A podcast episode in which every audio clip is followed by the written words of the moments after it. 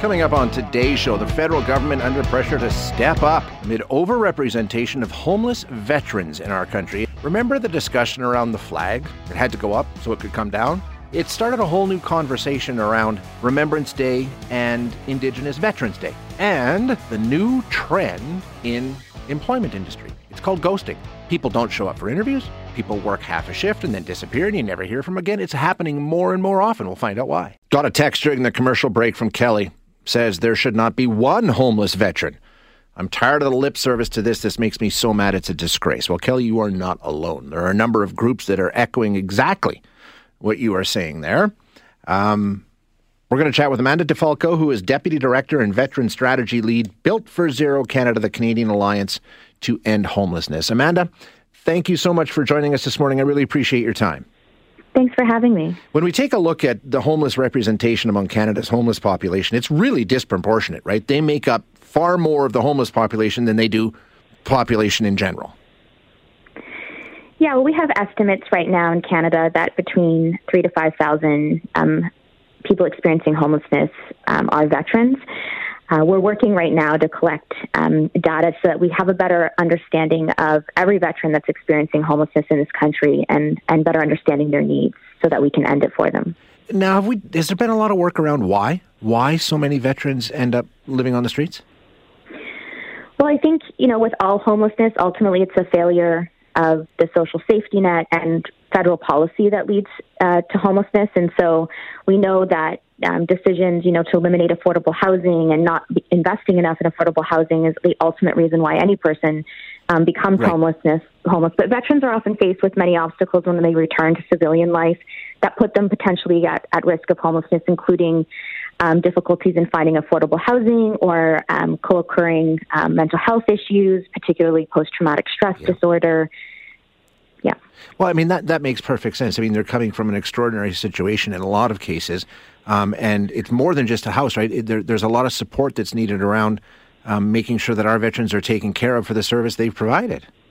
Absolutely, and you know, housing is a fundamental human right for all people in Canada. Um, we have a duty in Canada, um, to, you know, to protect and serve those who've protected our rights and freedoms. And so, when we see veterans experiencing homelessness in particular, it's really um, devastating um, because I think it's it's a poor reflection on this country in terms of uh, those who have sacrificed so much to then um, be left without without a home essentially. Yeah, exactly. And we'll get into the homelessness in just a second here. But the other issues you mentioned, mental health. I know addiction is often mentioned. These kinds of concerns that are you know not unique, certainly to the mm-hmm. veterans, but far more common and, and completely understandable. Correct. What kind of work's being done around those areas?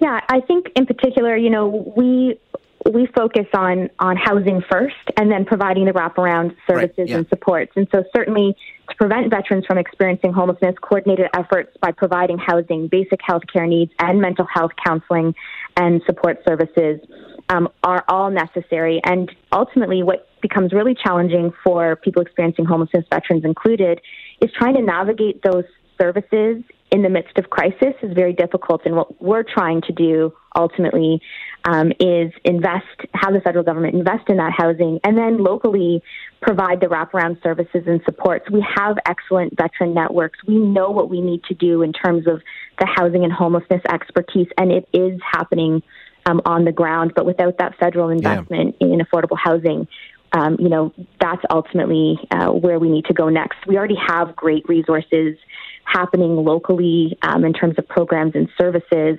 Um, but without that housing, uh, you know, we can only do so much. Exactly. That's the major stumbling block. Now, you know, mm-hmm. it was only a couple of years ago where the, a report came out with a series of recommendations. We've heard this before with mm-hmm. the federal government saying, you know, these are the things that we need to do to address this situation. And the government said, we agree, we'll work on them. Mm-hmm.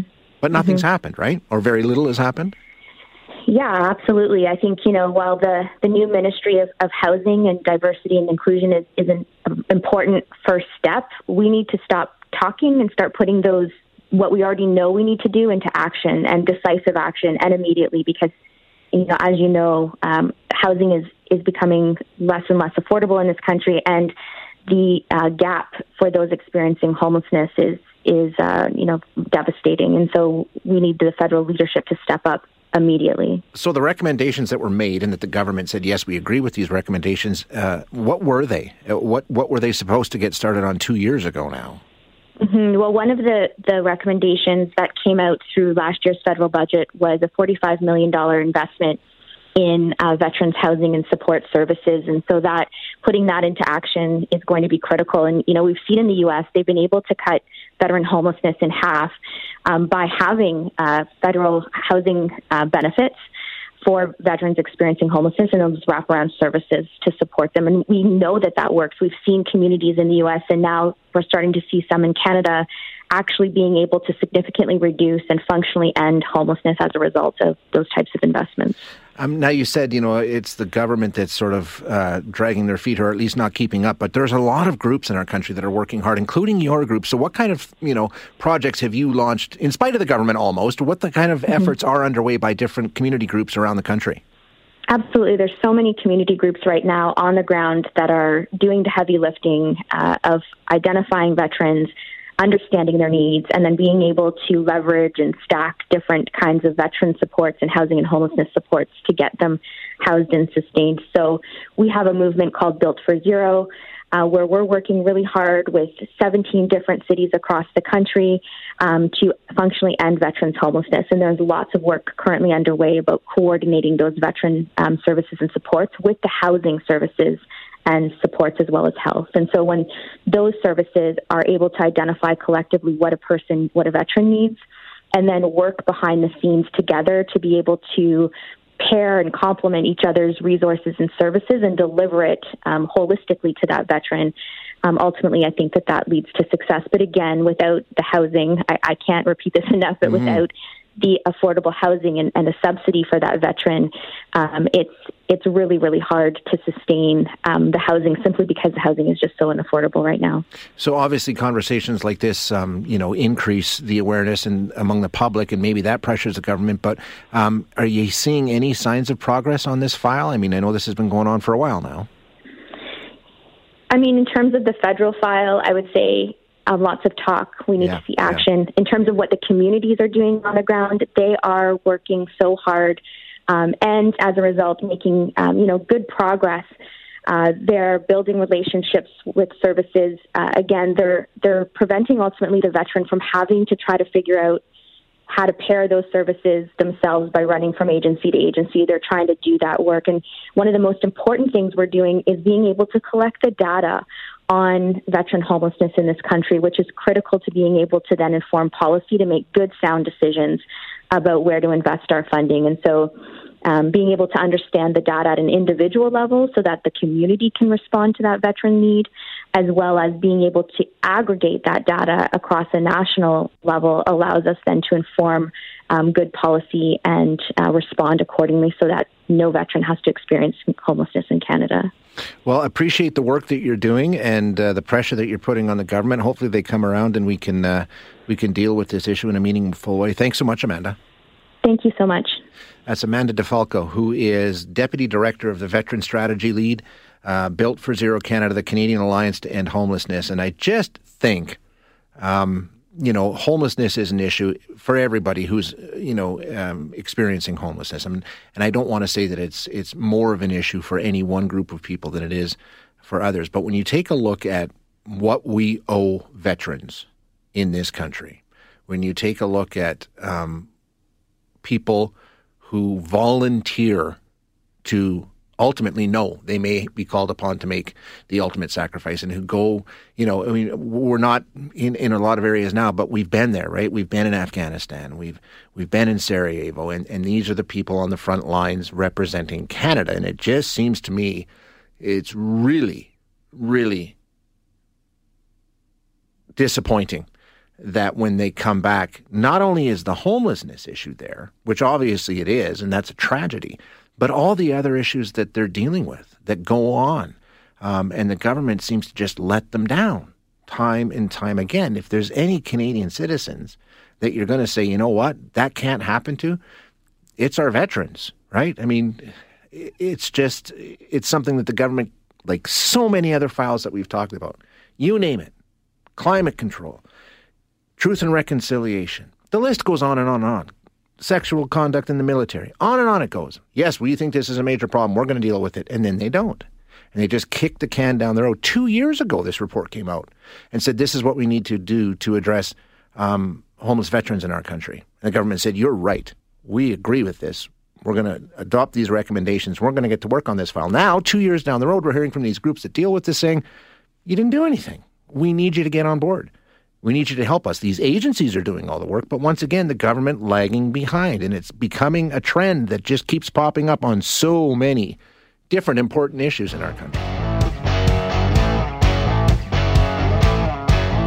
So this week we've had a couple of discussions about Remembrance Day. And um, how many of you, be honest, how many of you found out for the first time yesterday that November 8th was um, Indigenous Veterans Day in Canada? Started in 1994 in Manitoba and has spread slowly across the country since then. Um, but yesterday, as far as I can remember, was the first time that it was a topic of discussion in this country very prominently. I'm sure it's been you know discussed at other levels, but it seems to me like it was a key part of the discussion yesterday, and a lot of that was because of the issue with our flags, which were lowered to um, half staff during the discovery of the unmarked graves. And they've been down ever since. So now we came to this point where, okay, what are we going to do come Remembrance Day? Uh, so the decision was made to raise them at sunset on Sunday so they could be lowered at sunrise on Monday, November 8th, in recognition of Indigenous Veterans Day. Then they were raised at sunset last night, and they'll be lowered again on Thursday in recognition of Remembrance Day. But it certainly brought this issue to more prominence than we've seen before. So let's find out why things have changed and where we are in terms of Remembrance Day and Indigenous Veterans Day and how the two fit together with Trevor Norris, who is an associate professor in the Department of Educational Studies at Brock University. Trevor, thanks for your time this morning. Appreciate you joining us. Good morning. Thanks for having me. Yeah, with all the controversy and discussion around the flags and raising and then lowering them and then raising them again, there seems we're having a bit of a different discussion around Remembrance Day in our country this year. Would you agree with that? It, it, it it's slightly different than the topics we've discussed in years past. Yeah, I think that's quite right. It really does feel a little bit different. You know, even uh, before the issue of the the flag came to a head, um, it did feel different even in the lead up. But really, that, that flag issue kind of uh, made it front page news and really forced a, a discussion and, and some decisions uh, about what to do about that that flag. Mm-hmm. Um, so yeah, you're right. It really this year does seem a bit different. I think what we're what we're seeing then is uh, two aspects of Canadian history uh, colliding together, and you know most visibly manifest uh, in the flag uh, debate. But what's what's interesting is I, I think uh, you're also quite right to note that uh, not enough Canadians knew that yesterday was also an important yeah. day of remembrance, and uh, it's uh, it's tragic and unfortunate that it really took the residential school uh, issue to bring that out to kind of more wider recognition because, as you noted, it, it has been around for some time, uh, over 25 years. Um, but you know, to to look on the positive side, at least now we're having these kind of conversations and I think a bit more of a complex uh, and, and, and truthful conversation about what what it means to be Canadian and, and what are some important parts of our Canadian history that have been overlooked. And Trevor, I think that's the key point when you say it's complex because it is. Um, the war history of uh, the Indigenous people of Canada is exemplary. I mean, they're remarkable and, and, and, deserving in every way of the recognition of all veterans of this country. But like you say, it's complex. There's more to it that than that in terms of the way they've been involved in even Remembrance Day ceremonies going back through history until not all that long ago. It has been a very complex relationship, hasn't it? Yeah, it has been a very, a very complex, and I. I regret myself not having learned about this earlier. You know, we had Remembrance Day ceremonies in my own high school and uh, and, and years before that, and this was really not on the radar. Nope. Uh, I kind of was brought up with a bit of a naive and one-sided view of, of Canada and and also of Remembrance Day. So I, I think it's a great improvement and, and real progress that we're now recognizing these Indigenous veterans, many of many of whom you know, faced significant persecution when they actually came back to Canada. They couldn't vote. You know, some of them had gone to residential schools, or even their children went, or siblings. Um, so they really faced quite a different experience when they came back to Canada. But I think also what's interesting is if, if we look at this in a bit like a bit more complex way, especially in World War One, for example, Canada was in Europe fighting to defend treaty obligations regarding conflict between the Austro-Hungarian Empire and Serbia a hundred years ago. Meanwhile, our treaty obligations on this continent were being ignored and overlooked. So I think there's it's, it is complicated, and it is an improvement to begin to recognize the importance of veterans. But I think what also is important to recognize is that uh, we can have a kind of a naive view of a Remembrance Day that it's all all about the heroism of Canadians and, and fighting on other continents. Yeah. And that's certainly very true, of course. We, you know, we, who knows what Canada would be like if we hadn't fought against Hitler, for example. So, you know, the heroes that, that fought in those conflicts are very important, but it can present a, a one sided view that war is something that happens on other continents. But war is something that happened on this continent too. And uh, that's a part of the founding of this country and the origin of this country. Uh, and and and I think what what's a kind of a more complex view that Canadians are developing because of conversations like this is that there there is a history of military conflict on this continent too. And, and that... I'm just talking about, for example, uh, you know, the War of 1812 or a conflict between the French and English. I'm, I'm talking more directly about colonialism. Sure, before that, yeah, um, and and then that leads us to how Remembrance Day this year walk side by side with the reconciliation efforts and discussion that have been going on for several months in this country, and how the two sort of they need to go together if we're if we're really going to go have true remembrance of our Indigenous veterans and we're really going to have true reconciliation. Those two issues are closely intertwined.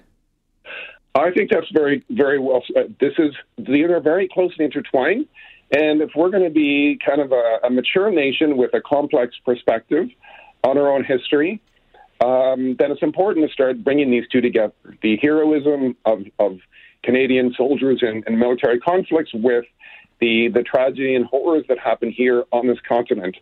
Because, you know, in, in other contexts, like in, in authoritarian countries uh, or, you know, one party states, they don't have these kind of conversations. The, the government dictates what its population learns in general and in school contexts regarding the heroism of, of, of, of the founding of those countries.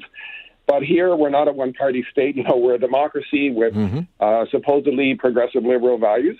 So hopefully, we as a country are capable of these conversations uh, and see them as being meaning, meaningful and worthwhile. Uh, and schools are, are a great place for, for this. I mean, part of the, the article that this conversation is coming out of, uh, that I co authored uh, in, a, in a publication called The Conversation, is about the idea that schools are contexts or places where these kind of conversations can happen. And, uh, you know, in a one party state, that does not happen.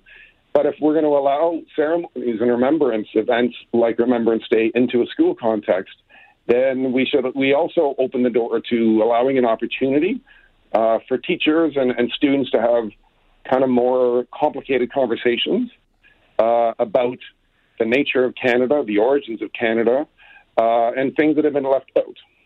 And I think you kind of answered the question, but I want to ask it because I'm getting it all over the text line, and I think it's a it's a fair question. A lot of people are saying Remembrance Day is about all of our veterans. Why do we need to have a special Indigenous Veterans Day if we're recognizing all of our veterans? We're recognizing all of our veterans.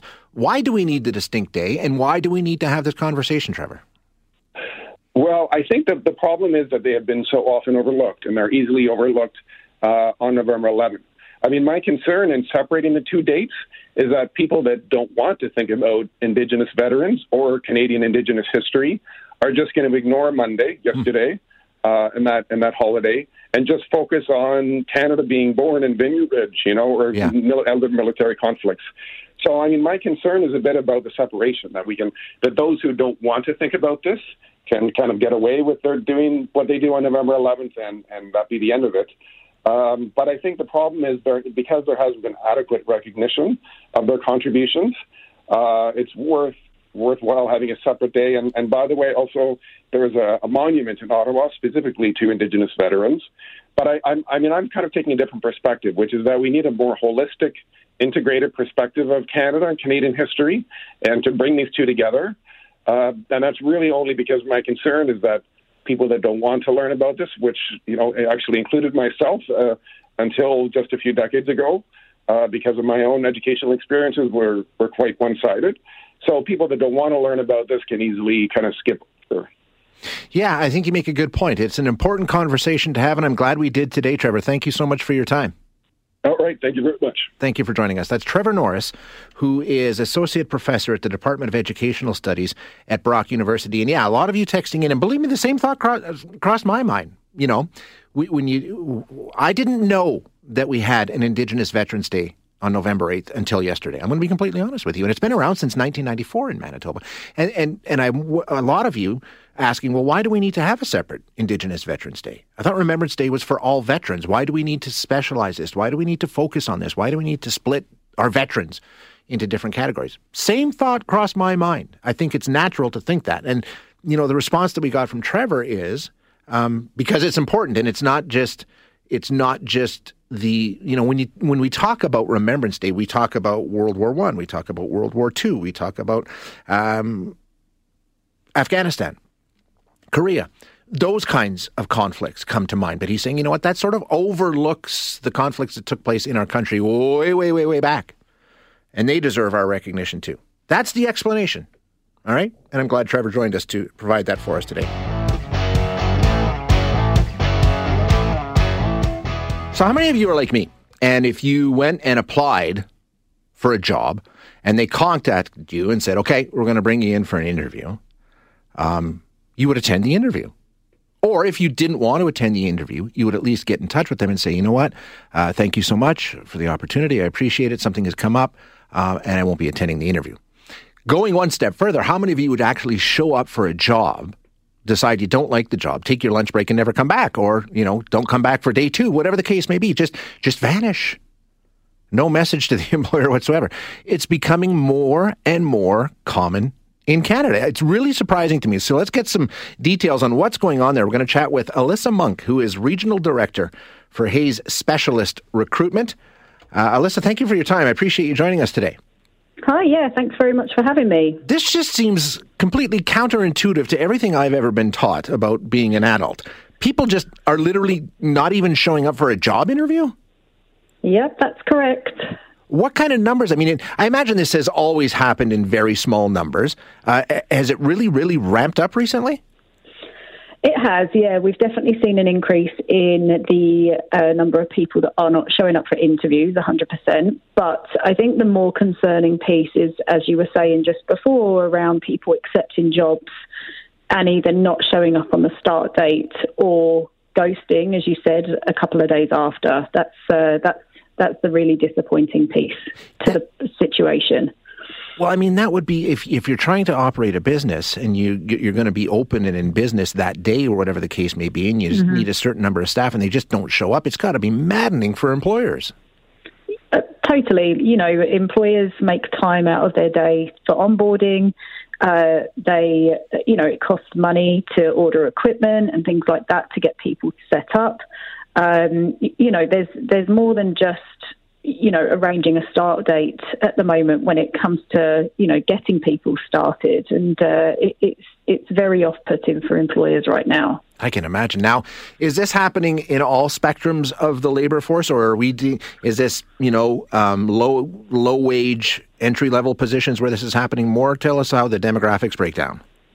Yeah, I think that's always happened in that type of um, in in that type of demographic of roles. Um, when you're talking about the traditional blue collar roles or service industry roles, I'd say it's always been fairly commonplace uh, for you know ghosting for interviews or, or, starting a job that you know essentially is maybe in in the um, applicant's eyes maybe more of a temporary solution. Um, so that that's that's always been commonplace, I would say. Um, the thing that hasn't always been commonplace is this happening in professional roles. Mm-hmm. So, you know, anything from um, I don't know, like a more a, a, clerical role of a of a management level, right through to director to VP type levels. It, it's happening right across the spectrum now.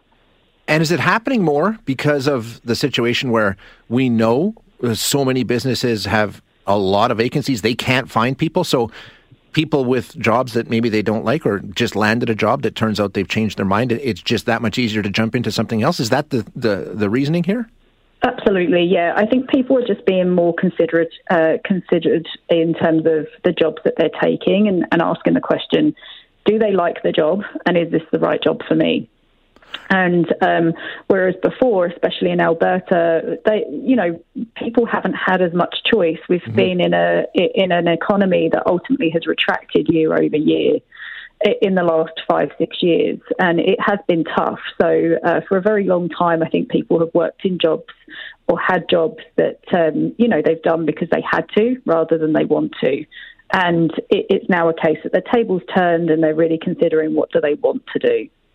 Um, is there a risk to that kind of behavior? I mean, I imagine you're just sort of thinking, oh, whatever, I'll move on to the next position. Can you build something of a of a reputation. Is there any way for other prospective employers down the line to find out that you have a history of, of ghosting or not showing up or things like that? Is there a risk to your reputation?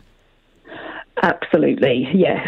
So, um, when you say that, is there any way for people to find out that that's your reputation? Um, you know, there's there's a few few commonplace things that happen.